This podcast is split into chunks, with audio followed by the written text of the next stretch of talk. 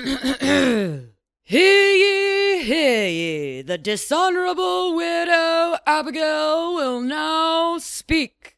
Attention all weirdos, losers, rednecks, white trash, aliens, outcasts, outliers, sluts, whores, gangsters, thugs, poors, and anyone else who the world and society don't care about. I have a podcast for you. Come join me at the Manic Pixie Weirdo, where we talk about all the different kinds of relationships we have in our lives. From movies to math and suicide hotlines to sex. Join us every Saturday for a new episode featuring yours truly and other smarter folk. We need you and we want you with us. So come join us at the Manic Pixie Weirdo, where we accept, respect, and value you. Listen on Apple, Spotify, iHeartRadio, or wherever you get your podcasts.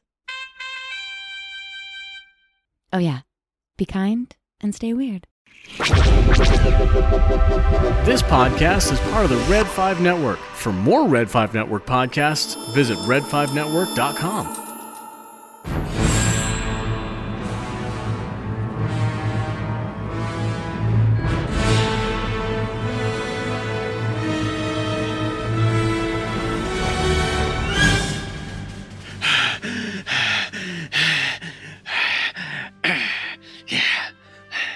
What are you doing? Oh, you know, sorry, Charles. I, I'm working out because I, I, I want to have I want to have big, strong the, the big, strong chest that Ricardo Montalban had uh, for Scarifcon. I want to be able to show it off. But are you sixty-six though? No, no, I'm not. All right, maybe next time, Scarifcon. Maybe next time.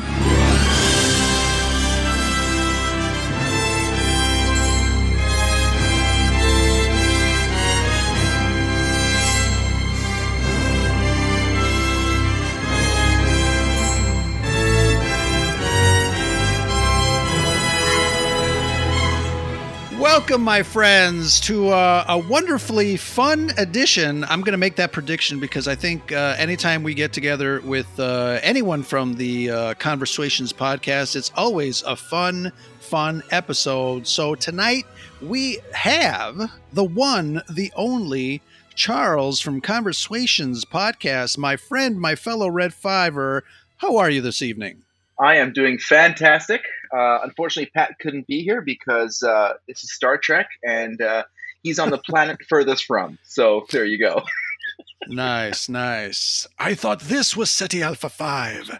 This is Ceti Alpha six. Damn it. Very yeah, nice. He'd, he'd be on Ceti Alpha. I don't give a crap about Star Trek.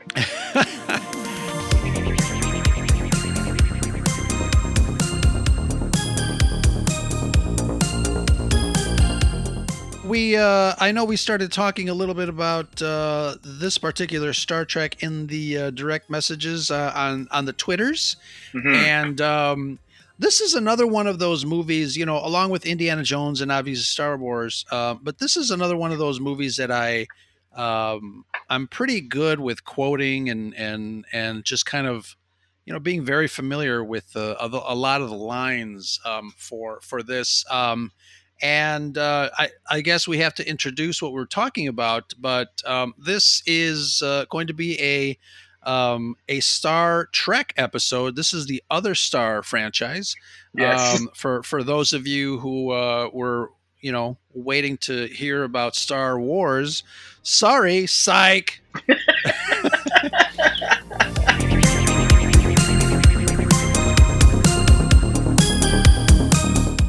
Yeah, we're, we're going to be talking about, uh, and, and I wanted to say it, it's arguably probably one of the best sequels of all time. Second only to Empire Strikes Back, of course. Of course, of course, of course. But uh, Star Trek Wrath of Khan is a fantastic movie. We got a lot to discuss because I started, uh, you know, jotting down some notes, and then you added some more notes, and uh, we're going to be here all night. We've got a good two-parter here. Very, very nice.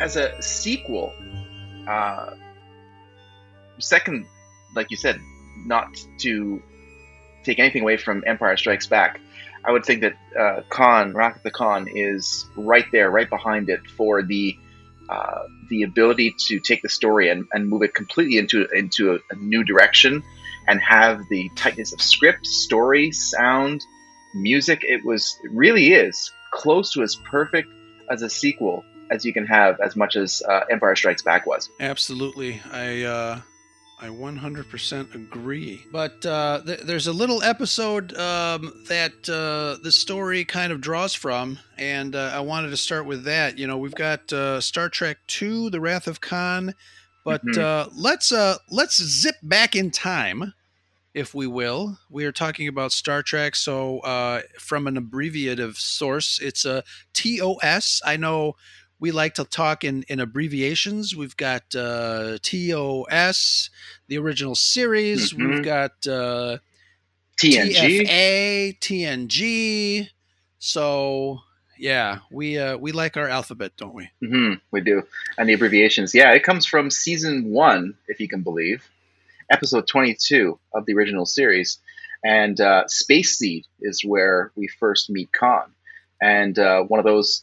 Again, one of those brilliant Star Trek episodes that uh, sort of takes, uh, in this case, human genetics and the genome, and uh, you know, and Gene Roddenberry and his brilliance, taking the uh, what could be a science in the future, putting it in the present day, and just giving it a really cool, local, small world lens, and see how it can affect the uh, crew of the Star uh, of the Enterprise, and uh, ends up creating a character. Uh, who's immediately intimidating and Khan and charismatic and, and forceful, but uh, a brilliant stroke by the writer of uh, you know, Wrath of Khan to go and pluck him out of this episode, because he really was an antagonist to Kirk that we rarely see in the original series.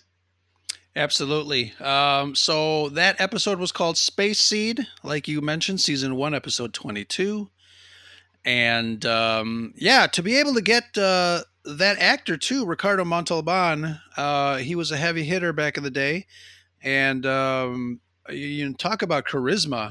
Uh, I'm really, uh, th this is one of the gems of the original series as far as, uh, episodes and as far as story arcs. I think, um, you know, Khan, uh, as a character, I think goes down in the uh, in the history of Star Trek as being, you know, somebody that rivals Kirk, uh, you know, on the opposite side there. But, uh, you know, Kirk really, um, you know, struggles with with Khan in, in both episodes. I think, uh, you know, when we see him first in Space Seed, um, you know, there's a kind of a cool little mystery that unravels uh, when they encounter the, the ship, the Botany Bay. Mm-hmm. And, um, yeah, I mean, you know, it, it goes on from there. The story goes on from there.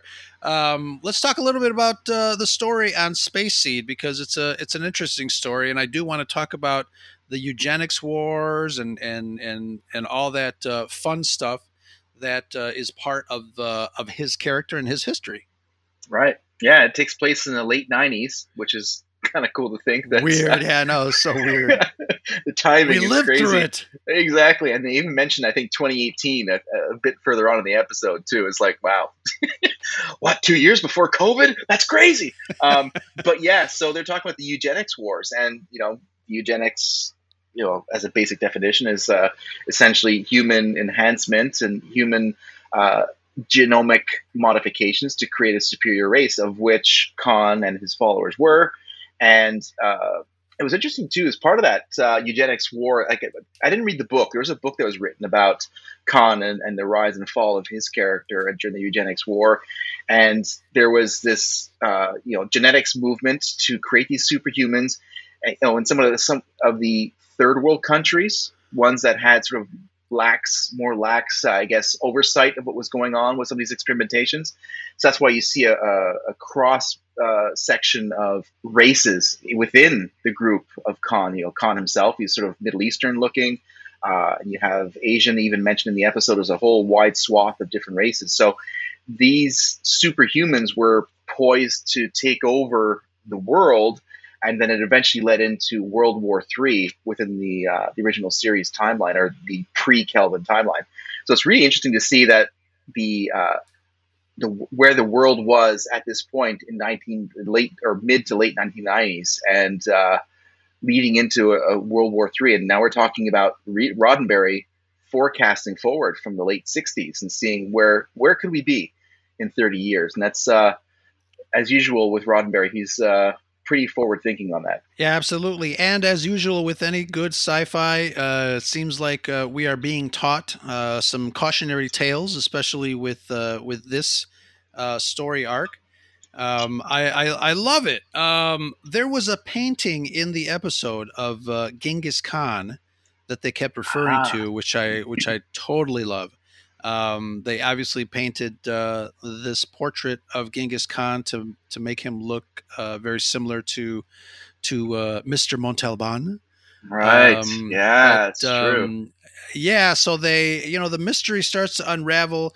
You've got this uh, spaceship with uh, some spacefaring people that are frozen, not in carbonite. They're frozen in uh, suspended animation. Um, they are in slowly, glowy lights. In glowy lights. Yeah. They're slowly awakened, and and uh, they they start to uh, you know, come out of this uh, sleep uh, sleep session, mm-hmm. um, but it's really cool. Uh, we've got this character uh, Khan, who uh, seems to be the leader of these people. We start to find out, you know, his history, what's going on, but um, it's kind of uh, it's kind of cool how they hinted at his history. I mentioned the Genghis Khan portrait. Um, so there is definitely like a connection between this Khan and the Khan that history knows. Um, yeah. And, um, you know, um, what, do you remember why were they uh, shipped off into space in suspended animation? Wasn't it uh, as a punishment to get them off world uh, because they were uh, they too ambitious had, or something? Yeah, they had they were jettisoned and they were. You know, there was part of the story was that, you know, eighty or ninety of these superhumans were never accounted for once the World War Three was done and, uh, you know, everything had settled back. So essentially, Khan had taken seventy or so of his uh, or eighty or so of his followers and went into suspended animation and got off world and floated in space for two hundred years before the Enterprise found them. Well, either choke me or cut my throat. Make up your mind. English. I thought I dreamed hearing it. Where am I? You're in bed, holding a knife at your doctor's throat. Answer my question. It would be most effective if you would cut the carotid artery just under the left ear. You know, the story, obviously the story unfolds here. Uh, the crew of the Botany Bay here at this point starts to mingle with the rest of the crew. Yeah. There's some, you know, weird little uh, funky romances there. Um, again, getting back to Khan as a char- charismatic um, leader, he uses that charisma to kind of take control over a certain character, a, a, a lady yeoman, I think it, it, it was, yeah. Mm-hmm. uh, to start to kind of infiltrate the Enterprise ranks and kind of, uh, you know, draw favors on, on, on uh, his crew uh, yeah. to work against Kirk. Um, but, uh, you know, talk about uh, ruthless and charismatic. You have in your notes, uh, he's highly intelligent. Oh, yeah. And, uh, you know, later on, you know, when we talk about uh, Wrath of Khan, uh, there definitely is kind of a battle of, of the minds with, with Kirk and, uh, and Khan. It's uh, really fascinating to see unfold, especially because this story goes back to the sixties when, like you said, the uh, the authors of Wrath of Khan just pulled that antagonist out of the sixties, and I, I think they I, I think that was a brilliant move. It totally was, because he was, you know, as much as Kirk and Spock outwitted him uh, in certain cases, Khan was, like like you just said, was able to uh, coerce and charismatically take over MacGyver's, which is the female yeoman that who actually not only was a witting participant in, you know, in his mutiny of the Enterprise, but also she painted that Genghis Khan slash uh, Khan portrait. So she had this affinity for these strong male historical characters, and that just played right into his ego, but unknowingly, she was exposing herself to his uh, wiles and charms. And if it wasn't for her, he wouldn't have had any level of success, because she was critical uh, in his overthrow, even though he knew all the technical manuals uh, and he knew the, the readout of the entire uh, starship. Without her, he wouldn't have got uh, he wouldn't have gotten where he was without her. So, uh, you know, she, he ended up uh, so convincing one of the most well, a crew member to help him with this overthrow, and he was the only one who was revived at the point at, you know, at the time, because it was the leader of the uh, these cryogenically sleeping uh, beings. Until he assessed that he could wake up the other ones, um, he was alone. And Kirk even said, "Look, we're not going to wake up the other ones until we get to this space station, because I don't know what's going on." And with the help of MacGyvers, he woke up the other members of his crew and were able to overthrow the Enterprise. Damn you, MacGyvers! You got your own show. Wait, that's MacGyver. Sorry, never that's mind. That's MacGyver. Name? Khan Noonien Singh. From nineteen ninety-two through nineteen ninety-six, absolute ruler of more than a quarter of your world. From Asia through the Middle East. The last of the tyrants to be overthrown. I must confess, gentlemen, I've always held a sneaking admiration for this one. He was the best of the tyrants, and the most dangerous. They were Superman in a sense. Stronger, braver, certainly more ambitious, more daring. Gentlemen, this romanticism about a ruthless dictator is... Mister Spock, we humans have a streak of barbarism in us. Appalling, but there, nevertheless. There were no massacres under his rule. And as little freedom. No wars until he was attacked. Gentlemen. Mister Spock, you misunderstand us. We can be against him and admire him all at the same time. Like I said, it's a fascinating tale, and uh, I just love the fact that they pulled this story arc to, uh, you know, to use in the uh, nineteen eighty-two yeah. uh, subsequent uh, sequel to uh, Motion Picture from seventy-nine. It's just, it's just yeah. fantastic. You know, what's really interesting, the end of that episode where once Kirk overpowers Khan with that, uh, with what looks like a cartridge from uh, – Uh, one of those uh, soda machines, he knocks over a couple times, and uh, Khan's knocked out, and they basically face a court-martial. Uh, Khan and some of his followers and MacGyvers. And Kirk, curiously, in this uh, court-martial, overthrows all the charges, offers Ceti Alpha five to Khan as a world to conquer, and lets MacGyvers follow him if she wishes. And I was very curious, because it, it just it doesn't follow, right? It, it there's something odd about that. Is, is he giving a second chance? I mean, it fits perfectly into plucking him, like you said, as a character from the past. But I, I've never understood that decision. I, I to this to this day, I don't get that. I think maybe. Um...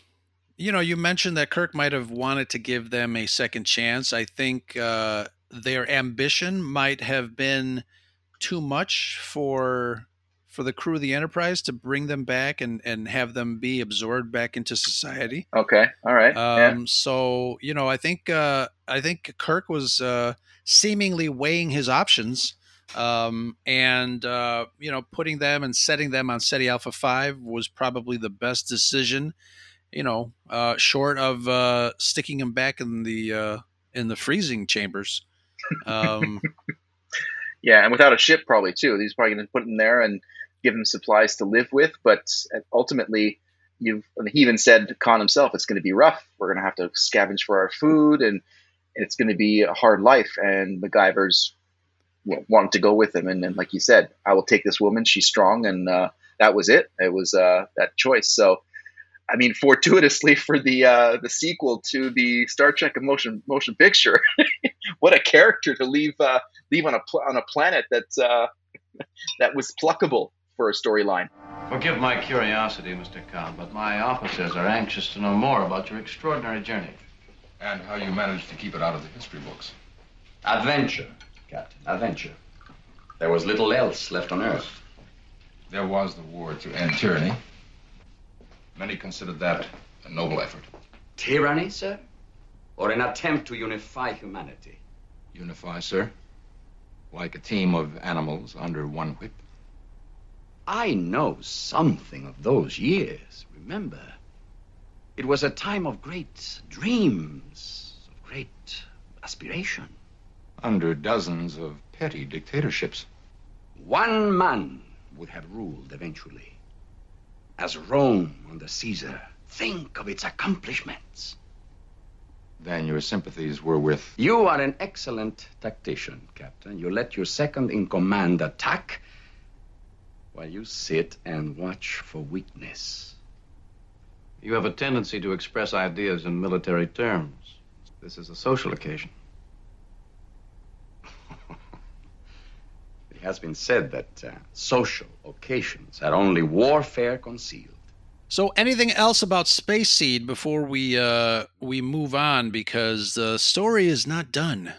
No, it's not. And uh, Chekhov is a quite important part of that story, or not story. But we'll get to that. Yes, we'll get to that. Um, some behind-the-scenes uh, stuff here with uh, writer uh, Gene Roddenberry for this uh, episode. I'm looking through some of the notes. And, uh, you know... Uh, getting back to Star Wars, you know, George Lucas had some trouble uh, with his union uh, during The Empire Strikes Back because there were no credits at the uh, at the beginning of The Empire Strikes Back. He uh, relinquished his membership of the D G A and said, mm. "I want to do the I want to do the movie my way. I don't need credits at the beginning." And he said, "He said, flip it all, baby." um, Gene Roddenberry, uh, I think, was persecuted kind of in a similar way. Um, I know he uh, made some alterations and um, some fixes to some of the original story points in Space Seed uh, back in the sixties, and the, the Writers Guild of America denied permission for him to get writing credit on the script for Space Seed. Um, wow. Which uh, I, I find uh, interesting. But, I, you know, uh, I know I G N back in the day uh, claimed that uh, Space Seed has uh, it was one of the best episodes Uh, of sci- science fiction, uh, you know, from that era. So it uh, it definitely made a mark on uh, on society. Wow, that's cool. Nice. I mean, there's a boatload of great episodes within that. So for it to get uh, that high of a praise, that's fantastic. You fled. Why? Were you afraid? I've never been afraid. But you left at the very time mankind needed courage. We offered the world order. We...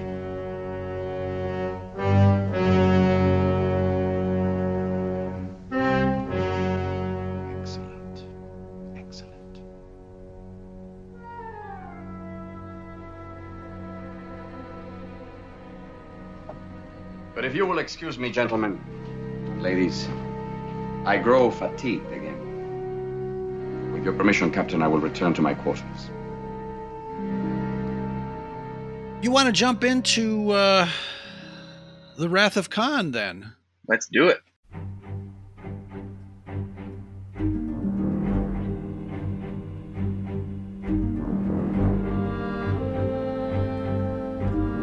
nineteen eighty-two. The sequel to the uh, not so critically acclaimed Star Trek The Motion Picture of nineteen seventy-nine, mm-hmm. uh, directed by um, Robert Weiss, uh, old Hollywood Robert Weiss. Wasn't it? Uh, wait, wasn't it uh, Nicholas Meyer who directed? Nicholas Meyer uh, directed was... Wrath of Khan. I'm talking oh, about I'm Star sorry. Trek The Motion Picture. Pay attention, Charles. Wake up. It's like twelve thirty row time. I don't know what you're talking about.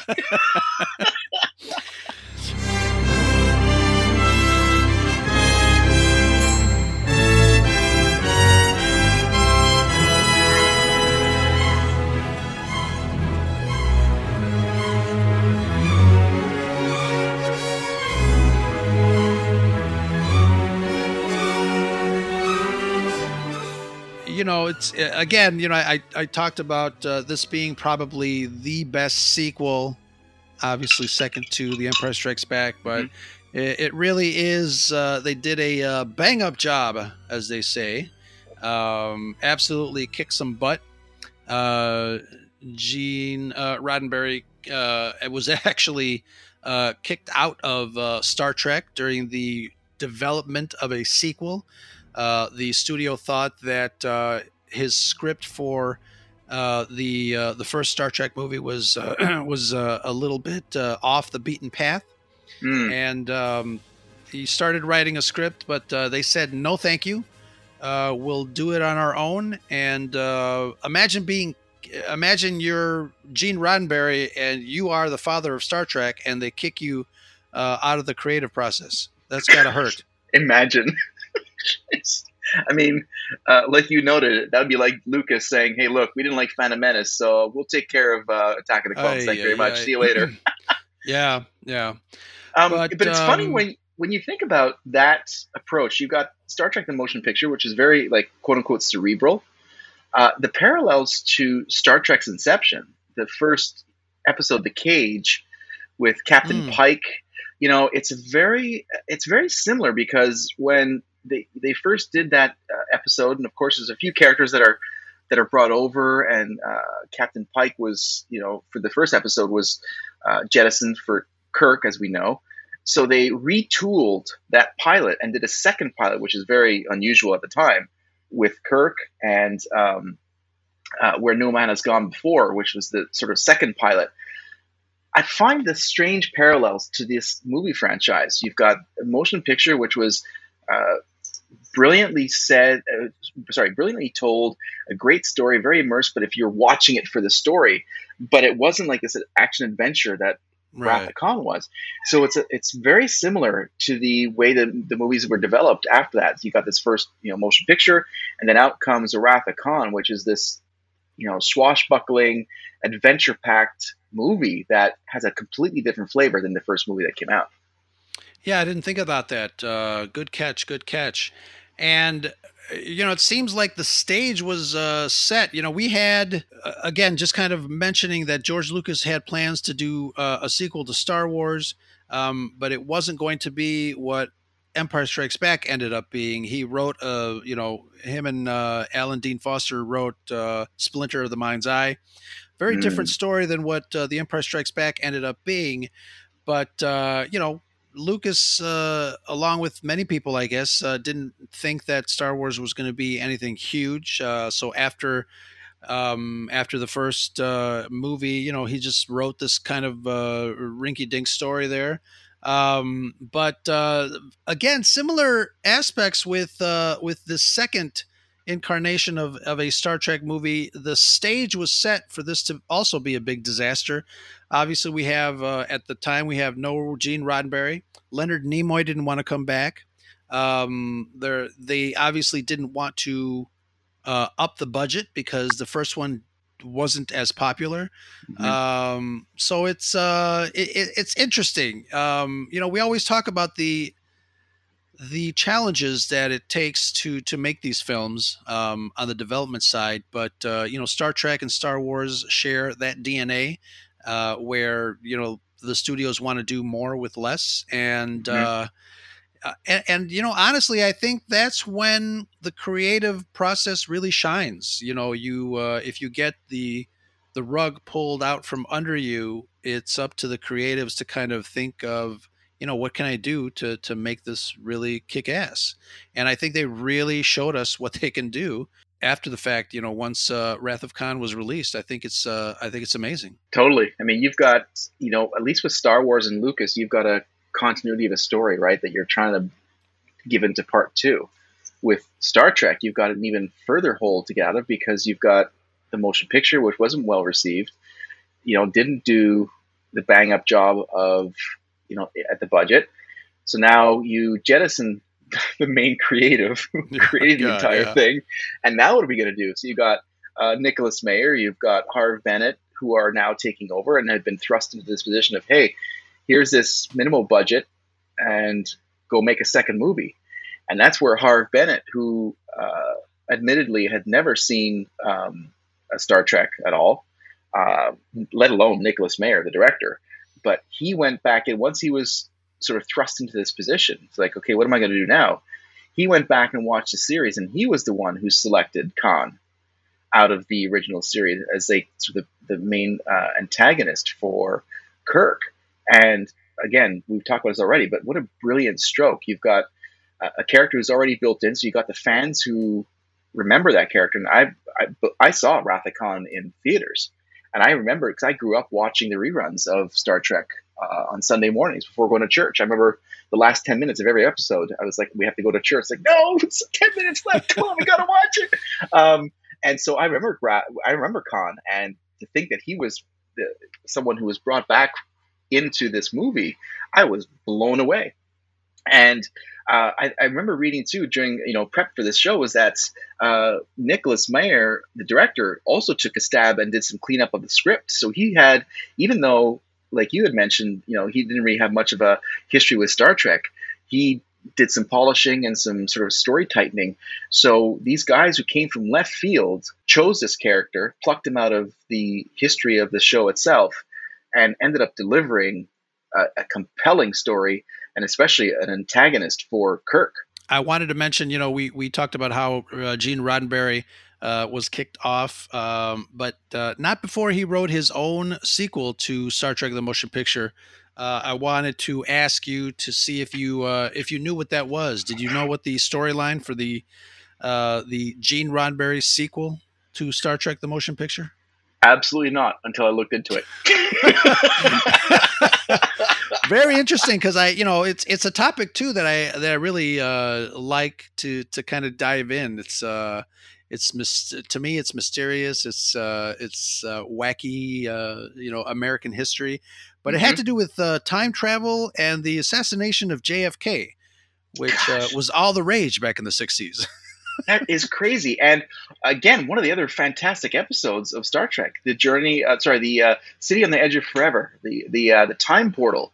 I yes. love that episode, and I had no clue that it was like sort of a central part of that sequel, which would have been kind of cool. Um, I think so too.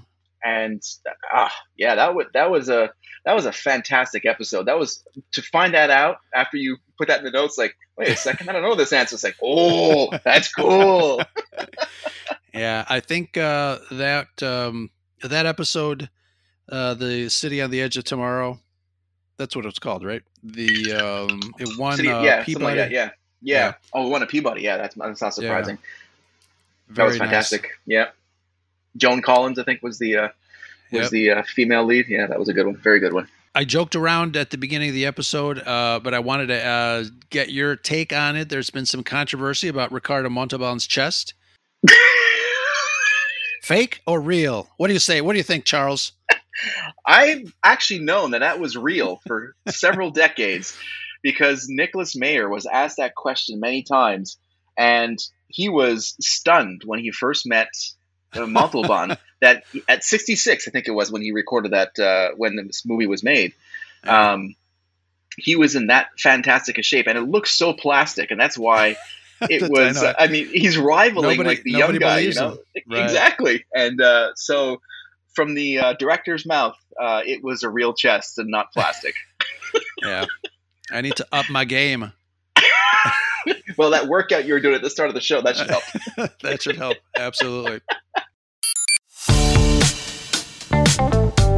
All right, time for the big thank yous, podcast family, to those of you that support the Scarif Scuttlebutt podcast. Team Scarif gives you all a heartfelt thank you, wonderful people who have found it in their hearts to support our show. We're super lucky to have you. Folks like Amanda, Jedi Caligula eighty-nine, Joey Rosales, What Up Joey, the Salty Crew at the Salty Nerd Podcast, Alex and Matt, super fan of many of the Red five Network pods, Nicholas Schaefer, follow him at Backyard TARDIS. What's up, Nick? Our Star Wars Celebration friend Chad at Hyperspace and Holocrons, Jay from Florida, our other Floridians, Frank at the Garrison Level. Big thanks. And looking at you, Steve from Rogue One Radio. Check out that Red five pod for movies, music, T V, and more. And certainly not least, our executor level patrons, ninety-seven Bravo and the Conversions podcast. And Scott and Kim from the Used and Abused podcast. Big thank you, Red fivers. Go give them a follow. And our newest Garrison level patron, Melanie Marquita. Big hugs to you, my friend.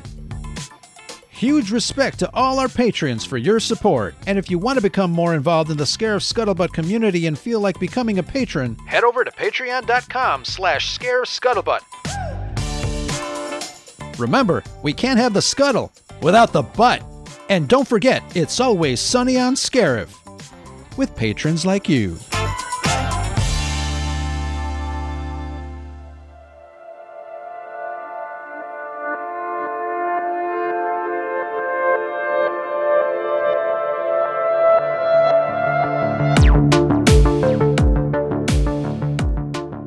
Now, before we get too far into the movie, do you know a little bit of the uh, the history of the title of this movie and how it relates to Star Wars? Um, yes, I do. As a matter of fact. Good. Regale us. Oh, um, I know. Did I put that in the notes? I didn't I'm not sure. The, I, well, you had put something in the notes about the Oh, yeah, yeah. Uh, the title. How was uh, Return of the Jedi related to The Wrath of Khan? Right. There and, you go. That's it. And that I remember reading this story probably a good dozen years ago, which was always a fascinating little tidbit. But uh, why don't you why don't you lead us off on that one? Well, obviously everybody um, remembers the original title that George selected for the nineteen eighty-three uh, final Uh, chapter of the original trilogy of Star Wars, Revenge of the Jedi. Mm-hmm. And uh, it was changed to Return of the Jedi for George Lucas reasons. Mm-hmm. But um, I think the the original title for Wrath of Khan um, had the word revenge in it. What was it again? It was, it was The Vengeance of Khan. Right. Yeah, and that was cool. Yeah. And so when they when in pre-production when they because there were some posters. I mean, I've seen these posters uh, in the Hollow Chronicle boys. They're uh, Jandy, Josh and Andy. Uh, they talk about that as some of the the most coveted pieces in their collection. Um, the Revenge of the Revenge of the Jedi posters, because there were several produced of those uh, mm. before he settled on the final title. Um, so that was a well-known thing within industry. So instead of going with the Vengeance of Khan, it became the Wrath of Khan, which is a pretty damn cool title sure. to begin with, anyways. Yeah. yeah. So, so that was a that was a cool little bit of history there. Absolutely. So, yeah. The Wrath of Khan. We open in a scene with uh, Miss Howe from Cheers. How else could you go with a great character like that? You know, it's funny. Um, I saw a meme that said that, uh, oh, what was it? Because there there does seem to be a lot of uh, actors from Cheers that have appeared on a Star Trek in one show or another. And uh, the meme had to do with with uh, Data going into the holodeck. And uh, the entire show, Cheers, is just one holodeck simulation. Oh, that is cool. Because you got Kirstie Alley, you got uh, there's some other um, there's some other folks in there, and obviously, you know, the other connection to Star Trek and Cheers is uh, the character of Morn from Deep Space Nine is Norm from Cheers. Ah, that's why that's he's cool. His name is Morn. Morn. Ah, and you've got uh, you've got um, Cliff, who's in Empire Strikes Back, right? Oh, uh-huh. Yeah. There we go. these these Cheers fellows and their sci-fi connections. Exactly, exactly. Yeah, so that, that that opening scene is pretty cool because the Kobayashi Maru maneuver now is really part of lore because that was part yeah. of J J Uh, Abrams' uh, sort of a, almost like a core piece of uh, his his um, Kelvin timeline. So to see that, the Kobayashi Maru maneuver that Kirstie Alley or uh, Mister Mister Savick, as they call her in, in the mm-hmm. movie, um, is a great way to start the tension. And you you think, oh, wow, they're getting rid of all these main characters within the first five minutes. Of course, they're not dead. Uh, but it really set the yeah. tone um, for comedy. And you can immediately feel the camaraderie between the cast. And to a certain degree, more so than you saw in the motion picture. I think there's a lot more calmness. I don't know if it was because they had the first movie under their belt, but they felt so comfortable with each other, and it really comes off on screen. Yeah, I do notice. I did notice that. I think the uh, the motion picture um, It's the first time that the cast had been assembled for quite a while since the uh, canceling of the uh, original series. So I mm-hmm. think, uh, you know, obviously, you know, a uh, long time between uh, between the, the two shows. Um, but getting back to, you know, Wrath of Khan, I think the actors, like you said, did feel a little bit more comfortable. I think, uh, you know, there was some tension there, obviously, from the rumors that we hear about the relationship between the cast uh, and uh, and um, Kirk. I think uh, I, I want to get into the character of Khan because he's very, uh, you know, at this point, uh, you know, we talked a little bit about Space Seed, but, um, you know, this film sets up uh, or reminds fans about the rivalry between Kirk and Khan, um, as we saw in the Space Seed uh, episode. But it's Captain, it, it's Kirk's Captain Ahab parable, and we see him stop short of going slightly off his rocker to chase Khan. And the tables seem to be turned as Khan seems to take on the role of Captain Ahab chasing Kirk. That wonderful speech that he gives about chasing him, uh, what does he say? I'll chase him round the moons of Nibia and round the Antares maelstrom. I love that. Yeah. But uh, Ricardo Montalban has some really great lines, and his rendition of this character after all these years seems to have made a, an impact uh, on on him and, and certainly fans. But uh, such such a rich character, uh, a, a wonderful antagonist, and uh, you know, a rival to Kirk, absolutely. one hundred percent. And you've got a uh, first of all an actor who uh, is reprising the role. He slid right back into that character, right back yes. into the mentality of him, right? And you've got, like you said, he's got these lines of, of a learned man, and they're brilliant. They're highly intelligent. So he's read all the books. You even see that with Chekhov when they find that derelict um, uh, transport, or that, you know, the, the living quarters that they, they stumble upon on what they thought was Ceti Alpha six. And all those books are in the bookshelf. And he's got, Khan's got access to all these classic novels. And he is burning with a desire to get revenge or wrath on Kirk. And he, like you, that's brilliant. That's well done. I mean, he's Captain Ahab chasing the whale of Kirk at this point, because yeah. he was, what was it? Six months after they were dropped off on the planet, the Ceti Alpha six went supernova and knocked Ceti Alpha five off of its axis. And they were derelict. They had nothing. And they were truly stranded, and even Khan says it's only through my high intelligence that we lived. And he is pissed and out for revenge. And when Chekhov ends up dropping down on the planet, it doesn't take too long for him to realize who he's standing in front of and how quickly he can get back to his whale, aka Kirk. Right, and uh, Chekhov is holding the um, the the the belt with the name on it. Yeah, the S S Botany Bay, and he yeah. realizes. Yeah. He realizes what uh, what they've stumbled upon. Yep. But but hold the phone a, f a second there, Charles. Let's uh let's let's talk about this for a second. Chekhov recognizes the Botany Bay? Hold on how a second. Is, how is that possible?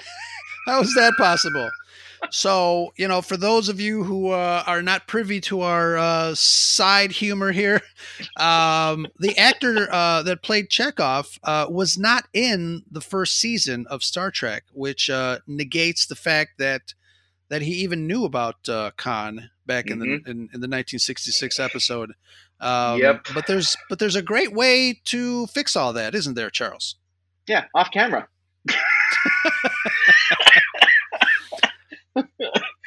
That's the, I mean, I, when I first saw it, it's like, oh my God, that's crazy. I mean, he was there. And then you watch the episodes like, oh crap, no, he wasn't there. No, he wasn't. Yeah. He was actually, um, what's the actor's name? The kid from the guy from the Monkees. Yeah. No, no. Uh, speaking of, no, oh, speaking oh, of that, um, yeah. Walter Koenig. Walter Koenig. Yeah. Walter Koenig. I mean, he was brought in on the second season to appeal to the, to the younger lady audiences. Yeah. Because he looked like Davy Jones, which is Absolutely. kind of, Absolutely. Yeah. It's like, I, out of left field, like what? Like yeah. somebody, some, somebody in the boardroom at Star Trek's uh, came rushing in and said, we got to get the ladies uh, uh, interested in Star Trek. Yeah, let's bring need, in Davy Jones. We need we need Davy Jones's monkey and not his locker. Yeah, so that's uh that is pretty wild. But um yeah, absolutely. I, I think uh you know, they played it uh, fairly well.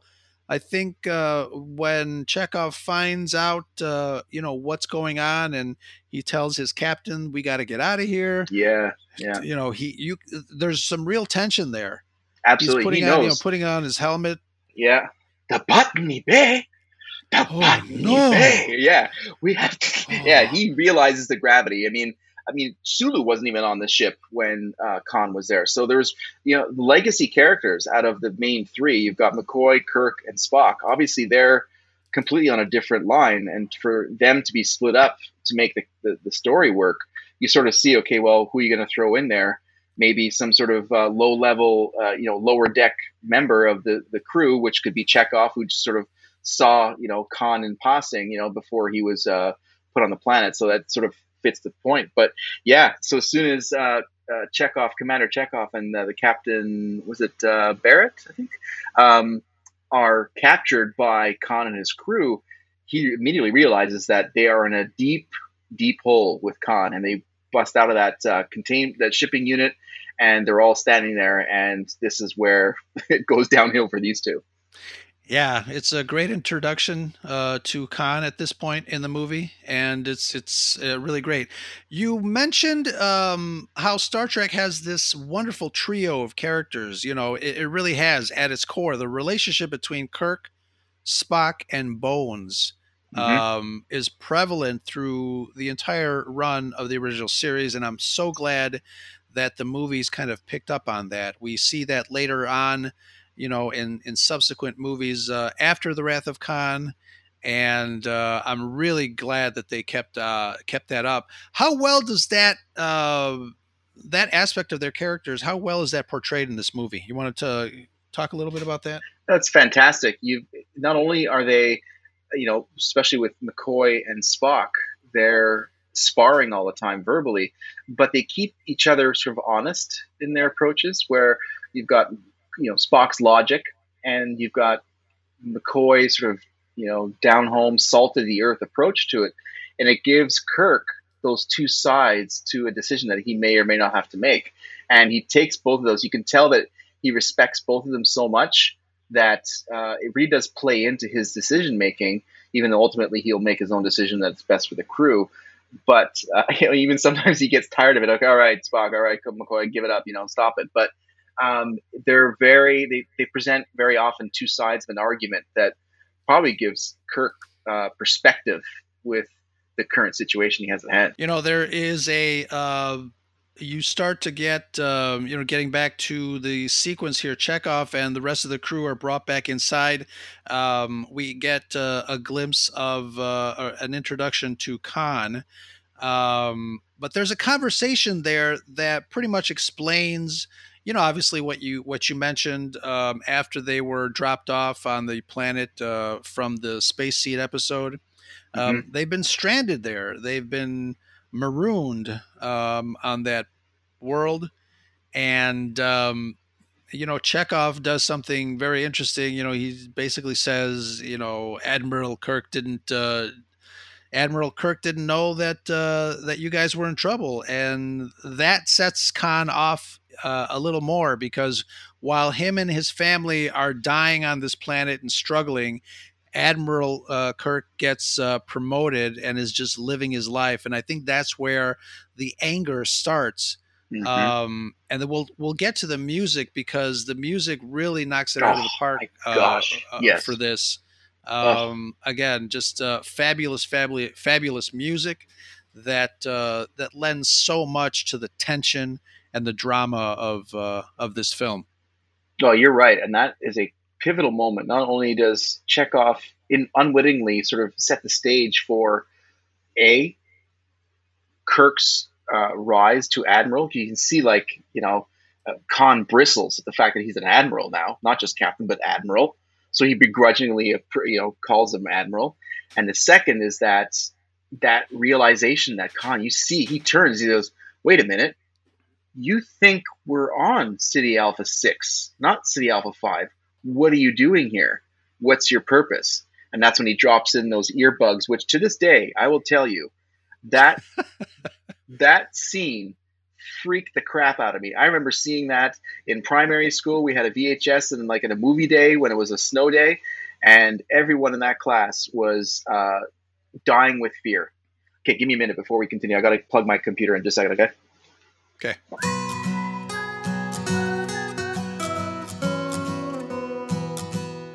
They put creatures in my body, made us do things.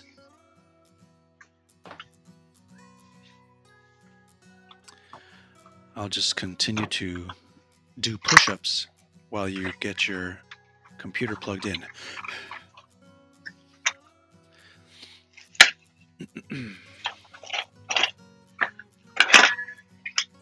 Side note, Charles has a picture of cheese on the wall. And what seems to be a large bug. Such a jerk. And a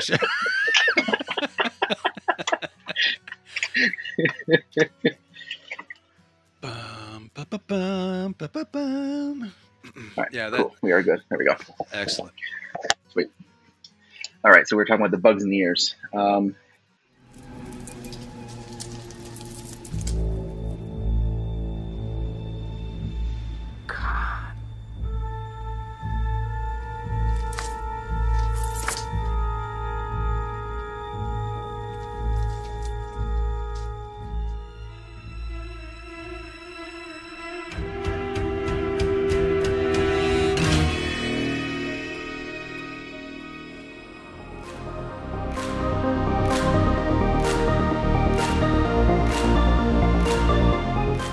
Okay, folks, part one of this Wrath of Khan episode is wrapping up. We didn't expect it to go so long, and we had fun talking about the original series episode, Space Seed. And, of course, it's always a blast when Charles and Pat stop by the Citadel. We'll have to use an old Andorian mind trick to get Pat on sometime soon. Wish us luck. So next week, we continue our Wrath of Khan talk, and it gets really deep. As we mentioned in part one, Wrath is one of the most perfect sequels ever made, and I don't jumble hyperbole often, but in this case, Wrath of Khan, I'll make an exception. Join us in the discussion by dropping a voicemail at seven seven three, two three four, eight six five nine. Tell us what your thoughts are on what we said on part one, and in general, what do you think of Wrath of Khan? And don't forget, put July ninth, twenty twenty-two on your calendar. Dominic Pace returns to Scarif Live. We'll be catching up on all Dominic news leading up to our Red five meetup, Scarifcon twenty twenty-two, here in Chicago, so stay tuned. And don't forget, join us this Saturday and every Saturday on Scarif Live, our YouTube live show where we geek out on all the hot topics, and that's the scuttlebutt.